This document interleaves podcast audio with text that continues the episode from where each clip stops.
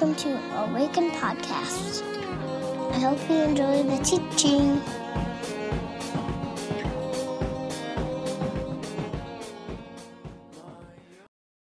All right. If you want to make your way back to your seats, find your Bibles if you have them.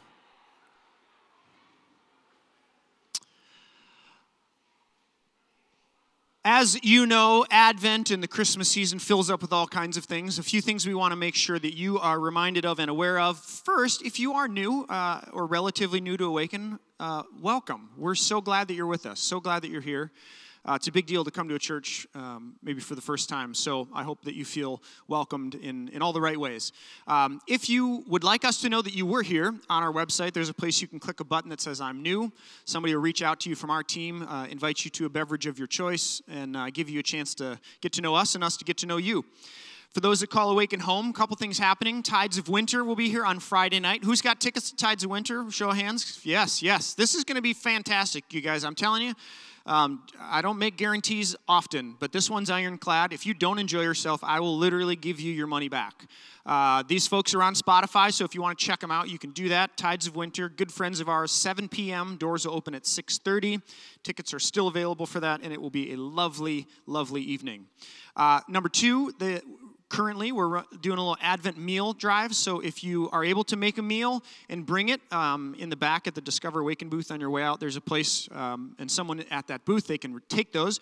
Uh, and those are going just to folks in our community so we try to keep the freezer stocked with meals that we can give to folks who need it. Um, when they need it. And uh, we, we need your help for that. So if you can participate, that'd be great. Um, the holiday schedule for Christmas Eve, if you haven't heard, two and four right here in this building. Both gatherings are the same. Uh, we're going to live stream both of them. So if for some reason you can't make it, you can still be with us uh, digitally. There will be no church on December the 26th, right after Christmas. Um, so if you show up here, um, you likely will be alone and I don't want you to be alone on Christmas. Uh, so please don't do that. And then January the 2nd, after the new year, only one hour, 10 o'clock. And if you'd like, you're welcome to wear your pajamas that day. It's going to be real low key, uh, do a little sharing and kind of looking back on the year. So that's always a fun Sunday. Uh, and last but not least, there's a market in the back. So if you didn't notice, lots of things for sale. Some artists bringing some things that they've made. Um, some really good chocolates in the back there, uh, some paintings, some stickers, um, fun stuff. So please check that out. Uh, always a, a, great day at the winter market. Um, it is week three in Advent, friends. Week three in Advent, and we have lit candles for, as I mentioned earlier so eloquently, hope, joy, and love. Uh, next week, peace. Jenna Daniels will be on next week, so we're looking forward to that. I'm, I'm looking forward to that, and I think you should too if you haven't heard Jenna speak. But hope, joy, and love. And um, right advent this season of waiting and hoping anticipating sort of nurturing the things that are growing in the womb of winter and darkness and waiting for those things to be born into the world. Uh, we've been walking with the prophet isaiah in the ninth chapter. This, this prophet who reminds the people of god who had been walking in darkness for hundreds of years kind of wondering where is god in the midst of this, of this and he comes on the scene and says hey good news right? Uh, unto you a child will be born. And uh, he gives these names of God, and so we've been looking at each one of those names each week. Uh, this week, we'll do the same. And so, if you have your Bibles, uh, Isaiah chapter 9, and if, if you are able, I'd invite you to stand for the reading of the word. The prophet says this, starting in verse 6 For to us a child is born. To us a son is given, and the government will be on his shoulders, and he will be called Wonderful Counselor, Mighty God, Everlasting Father. Pray with me. God, this morning as we turn our attention to the prophet's words and this name, Everlasting Father, I pray that by your Spirit you would be present to us in the ways that, um, that we need. I pray in the strong name of Christ and by the power of the Spirit. And the church said together, Amen. You may be seated. There are few words in the English language that are more weighted than uh, the word we're going to talk about today, which is Father. Um, I got to be perfectly honest with you all.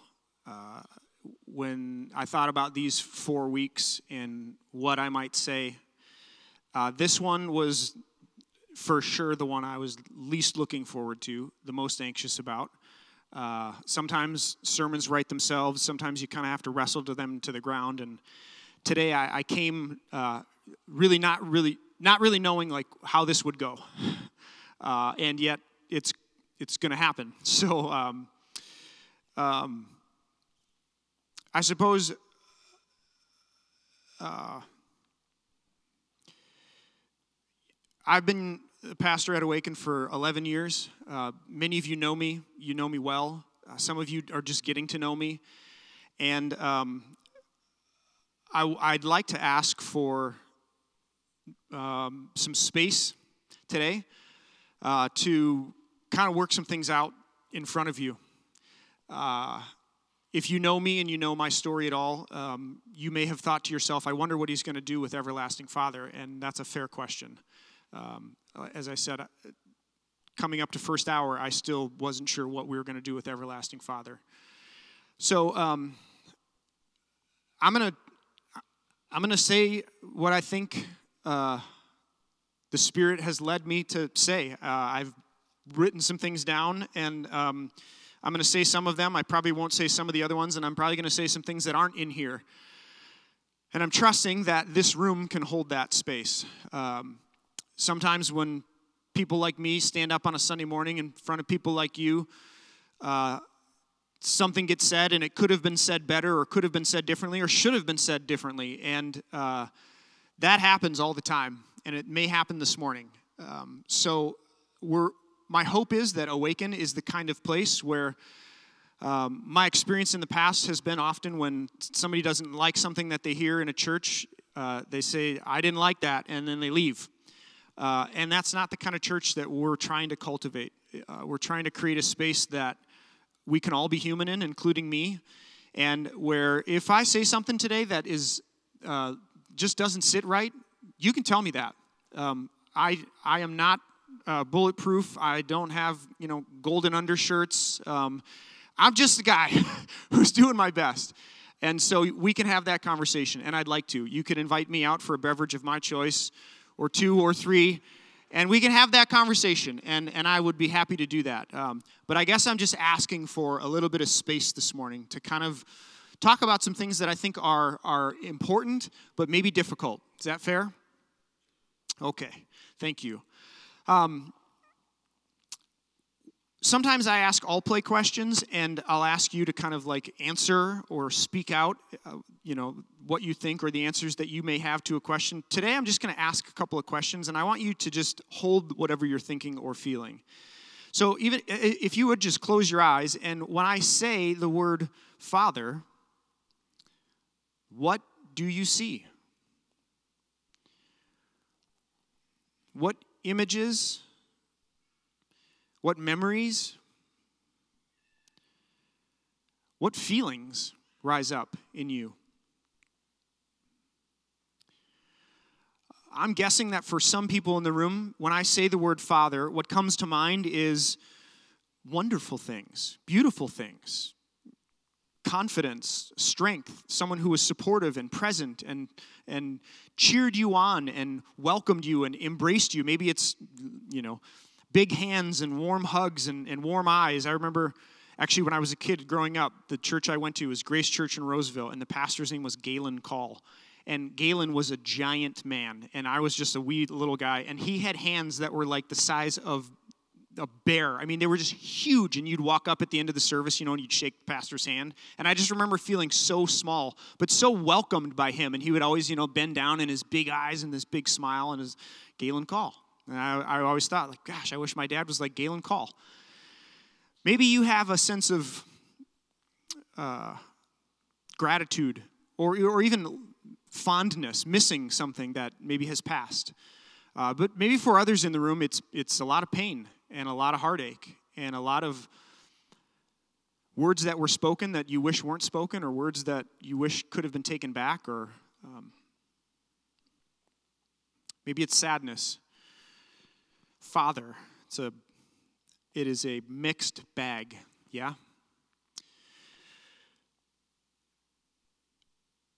So, as we explore this this morning, uh, here's what I would like to do.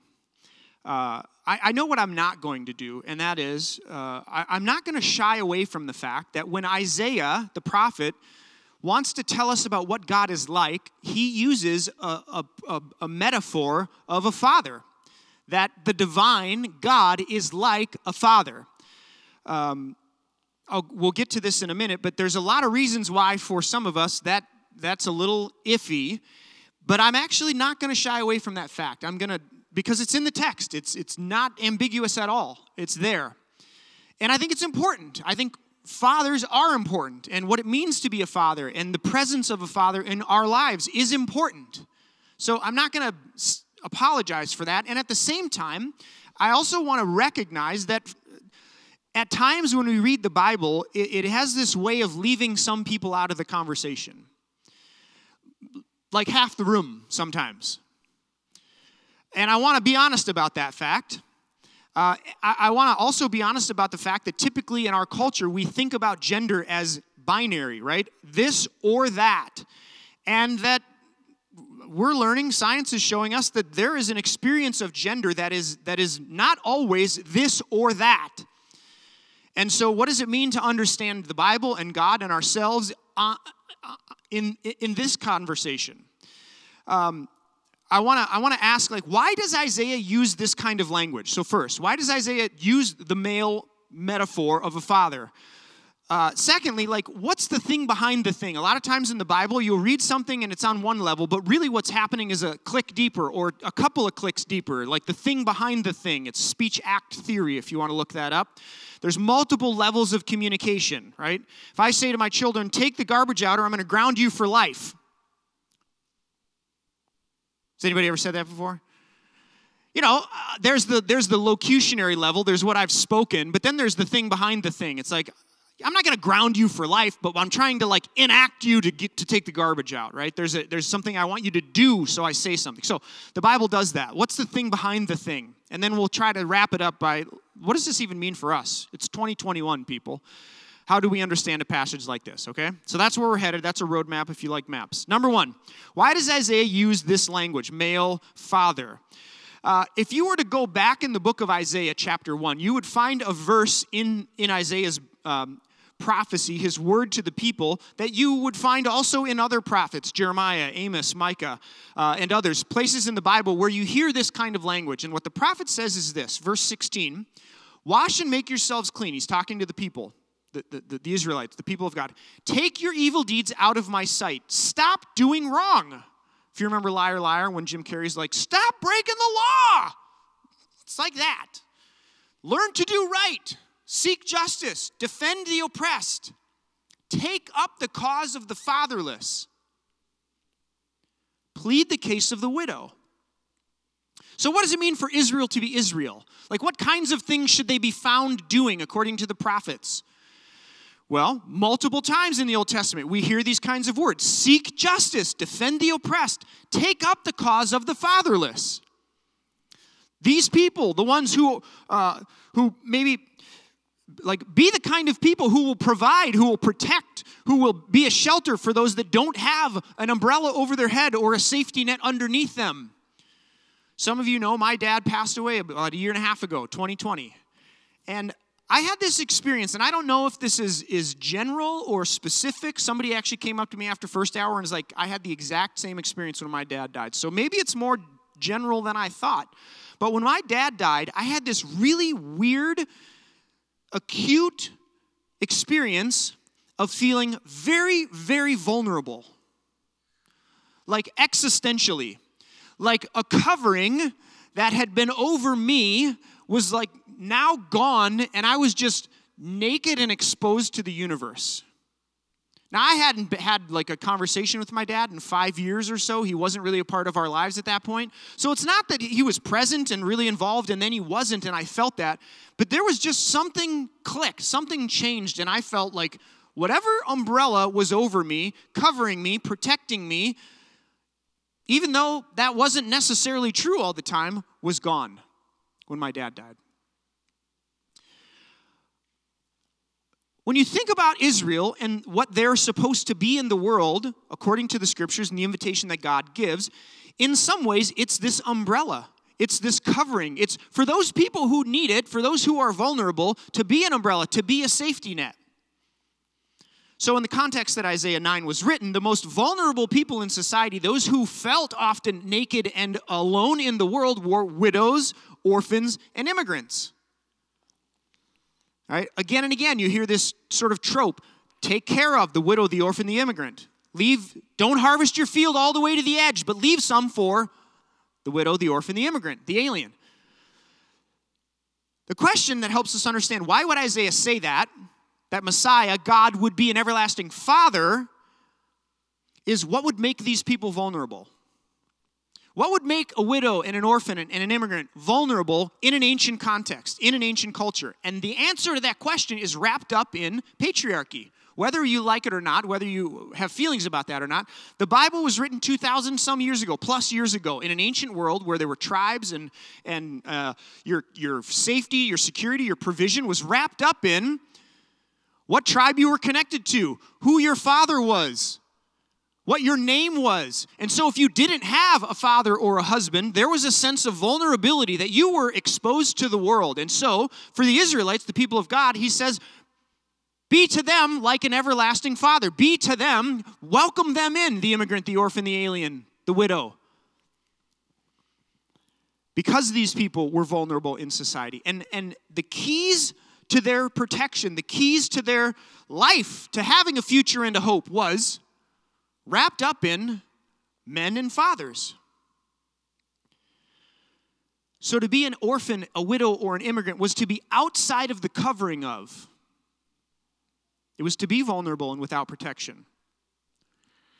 So for Isaiah, when he says, based on, it makes sense based on context and culture, that this Messiah, this promised one who will come, that will bring light, will be like an everlasting Father. And that would have been, for the people who heard it first, really, really, really good news, especially the vulnerable, especially the ones who felt naked and alone in the world, who didn't have to, to hear that the divine was like a father who was everlasting, always present, never left, always welcomed you, cherished you, loved you, unlike the scene that we saw. That would have been very, very good news. So it makes sense that Isaiah would use this metaphor. It is gendered and it does leave half of the people out of the room. I understand that. And if we read the Bible for what it's worth, for its context, it makes total sense. Now, what's the thing behind the thing? Let's dig a couple of clicks deeper. What's Isaiah saying about God by saying, This promised Messiah, for unto us a child is born, and he shall be called Wonderful counselor, Almighty God, everlasting Father. Is Isaiah trying to tell us something about like the, the ontological nature of the divine? Like the very essence of God, that God is a father, that God has certain parts and not other parts, right? Kids are in the room. No, of course not. That's not what Isaiah is saying. That's, it sounds ridiculous to even say it. So that's not what Isaiah is saying. Rather, Isaiah is telling us something about the character of God that would be on display in the one who would come, this Jesus, and that would be consistent across the members of the Trinity. So, for us, what character of God is on display? What do we see here? To the people who were vulnerable, who were at risk of being exploited, who were alone in the world without an umbrella or a safety net, God is like a father to the fatherless. This is the heart of the divine. And the Messiah that Isaiah was speaking about, who would be God in human form, would possess this, would, would enact this, would incarnate this. And so Jesus then is a love who never leaves nor forsakes, a love that always welcomes, that rejoices in our presence and celebrates us as we are, that takes us in and calls us their own. In the scriptures, again and again and again, there is this metaphor of adoption that that we, that the people of Israel, and now the people who are in Christ, we get adopted into this family that we, we really don't have any business being a part of. And yet, we're welcomed at that table always and forever as sons and as daughters. Friends, this is what the love of God is like. And Isaiah, 2,500 years ago, to a people who had been walking in darkness, says to them, This has come. He speaks in prophetic past, it's called, as if it had already happened. This has come. Love has come. And it looks like this an everlasting Father. So, as we make this journey of Advent through the darkness of winter, we're allowing whatever is being nurtured and wombed in this season to be nurtured and cared for so that it might come to life. Is there any sense in which, for you this morning, this is good news? Up in my office up there, uh, above the door, if you ever walk up there, you would see there's a picture that has actually it has four pictures. And it sort of tells a story. And the story is one of uh, well a lot of pain and a lot of anger and a learning like a space that i am consi- well currently in. Uh, some of you know and i've shared a bit about my relationship with my dad. It wasn't always great. And for a really long time as a young adult i was really really really angry. Like hot as a hornet, mad at God and at my dad that I felt like I deserved a good dad. I felt like I deserved a dad who like saw me for who I was and called things out of me that I didn't even know were there, who would like embrace me and, and care for me and give me confidence. Like I deserved that and I didn't get that. And I was just mad. And if you knew me 15 years ago, you probably you, you I'm guessing you're going, yeah, you were pretty hot. You were you got kicked off your college golf team for crying out loud. Where'd all that anger come from? I don't know. I was hot. I was so mad about this. And I remember sitting in, in the Sea of Galilee. I got a, I'm in a lawn chair. My feet are in the water. I got a glass of wine. There's a group of us ta- sitting around, and somehow we're talking about this. And somebody says to me, Well, Micah, have you ever thought about the fact that maybe God wants to be a father to you? And I said,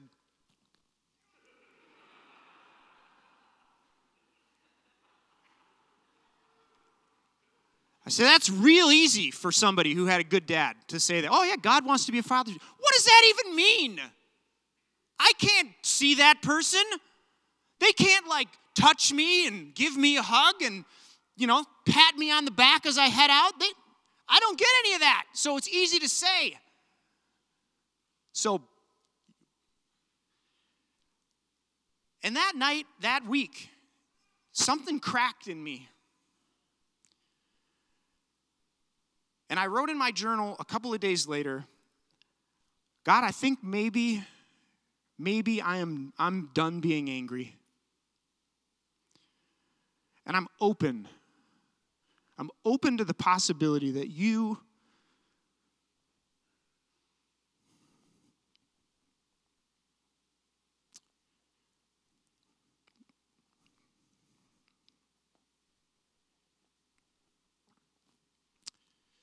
that you would want to love me like a son. And so that photo up there is a progression of me at the, the Wailing Wall in Jerusalem, if you know where they shove the little prayers in the walls. And so I wrote that prayer on a piece of paper and I went up there and I stuck it in the wall. And I said, I'm open. Like, I give up. And I'm telling you, from that day to now, there have been moments where I have experienced to the core of my being, the very fiber of my soul, God loving me like a son. And I don't know how all that works, and I can't tell you, but I know it. And I want to just remind you this morning that however you came in here if if there were if there was just a whole bunch of luggage you didn't know that you were bringing in that that love is present and is available to you and for you today. And if you're open to hearing and experiencing God's love for you in that way it's always available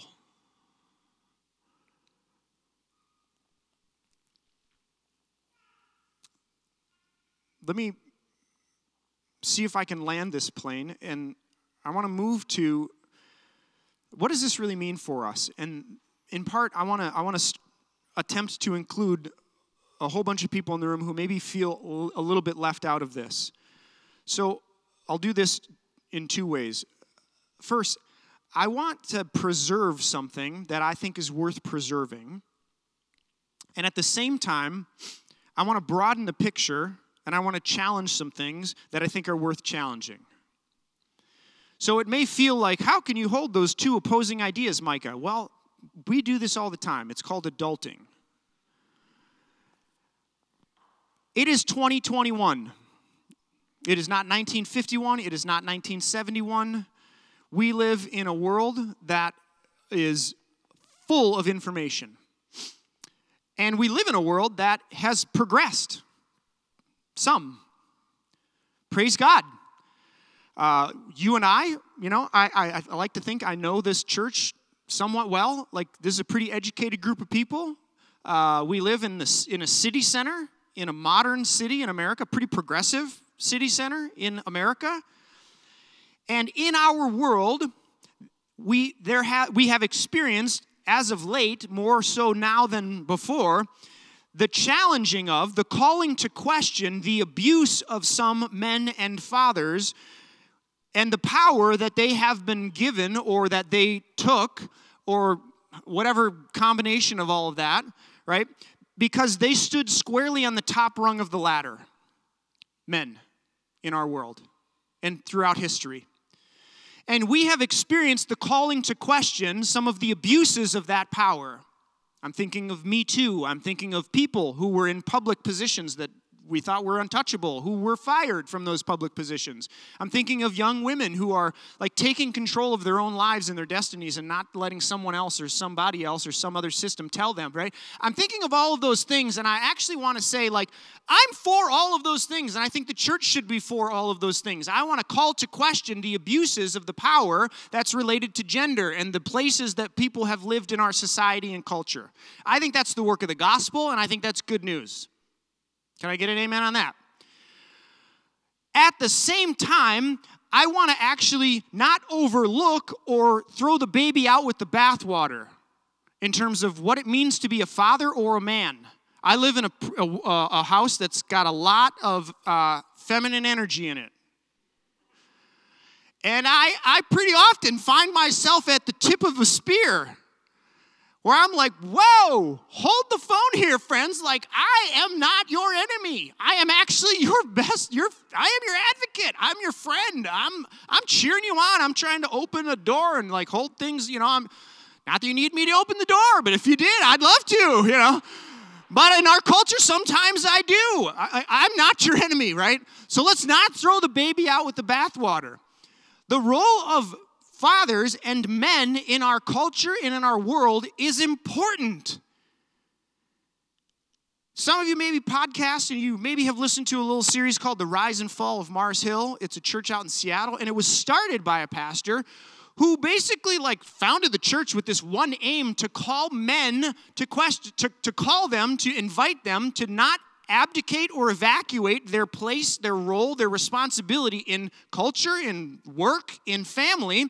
And the whole thing went way off the rails. So do not hear an endorsement of that. But I will say this I don't think it started all bad. It usually never does. In fact, I'm listening to this, and I'm, it's just like 2000 and three, four, five, six. This is when I was really, really, really angry about my dad, and I really, really desperately needed and wanted men in my life.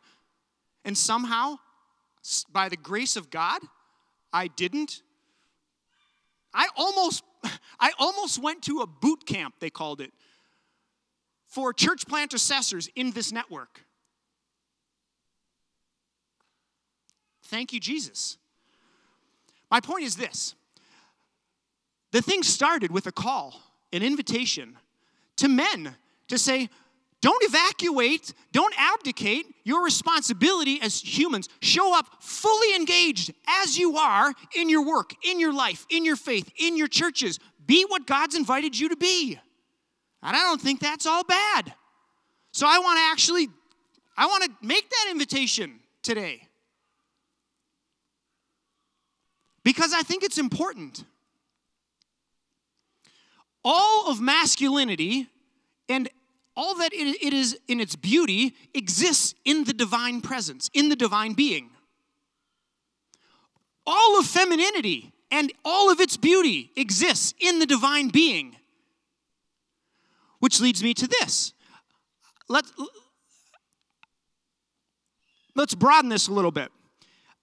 I'll go on record and say that if Isaiah 9 were written today, a proper or a uh, uh, acceptable translation would be For unto us a child is born, and the government shall be upon his shoulders, and he shall be called Wonderful Counselor, Mighty God, Everlasting Parent. Because what Isaiah is getting at doesn't just include men. So, those of you maybe who are here in the room who don't identify as male, but maybe identify as female, who've thought, oh, that's a that's a little I, that's a short end of a stick. I would say to you, what Isaiah is getting at is the heart of God and that, that heart being an everlasting parent, and your work is included in that. I'm thinking of teachers, Uh, a field dominated by females, who do the hard work of showing up early and staying late and getting underpaid and wiping noses that aren't even their kids or, you know, cleaning up messes that aren't even theirs. Advocating for, championing, lifting up students that's the heart of God on display. That's like an everlasting parent who says, No, you will not be forgotten. You will be welcomed. You will be cheered on, championed, lifted up. That's what a parent would do. So, to those of you in the room who maybe have felt left out at times in this conversation around the Bible and church and God, I want to include you. And as I said before, we live in a world that says it's either this or that. And I know that that's not true. That gender is not either or, but it is this experience that includes a spectrum and a, a, number of things along the way. And so, for those of you who don't experience life as this or that, I would say this includes you too. God is like an everlasting parent what is a parent? What do they do? Not what we saw. No, the kind of parent that Isaiah is speaking of, the kind of parent that Jesus embodies, is one who looks for the lost one, who leaves the 99 for the one, who sees the one who's been left out at the well at the hottest part of the day because of all the reasons who says to the tax collector who's been extorting his brothers and sisters, Don't do that. Who challenges a person to become all that they were meant to be, who supports and, and, and champions and enlivens and says, You can do it. That is what God is like. And so, this Advent, I guess I just want to remind you of that that the prophet says to a group of people who were walking in deep darkness that the heart of God, the essence of God, the very core of what God is like, is this this kind of person who never moves. You may wander a long ways off, but when you turn around, that person is always facing you. You can always see their face. That's this God.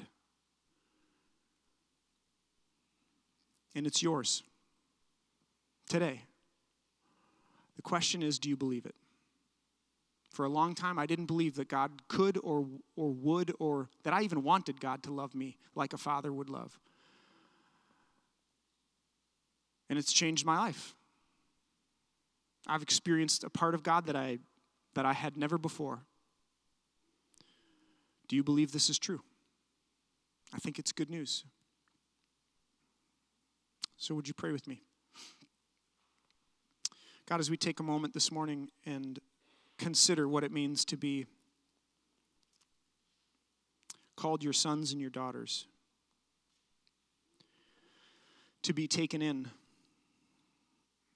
to be advocated for and championed and loved and welcomed, cherished, to be named, to be called by our name, by you. I pray that wherever each person is in this room, that by your Holy Spirit, you would find us and be what we need you to be. So, Holy Spirit, do your work.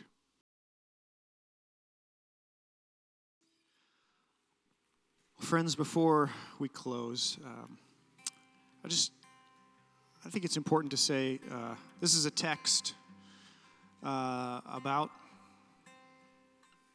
father and implicates parents and kids.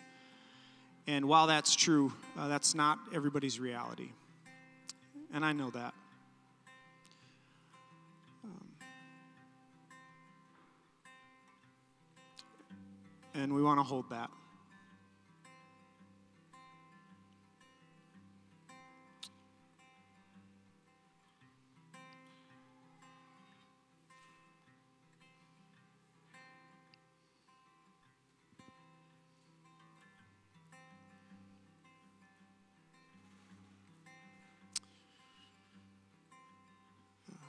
So, would you stand and let me offer this blessing to you?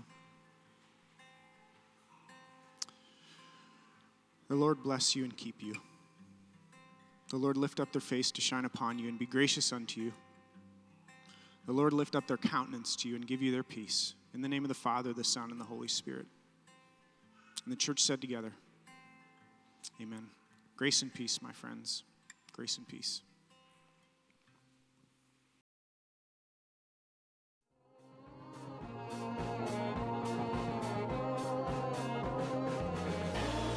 Find us online at www.awakencommunity.com or on Facebook at www.facebook.com backslash awaken community. or on Twitter at Awaken Community. See you next time. Time.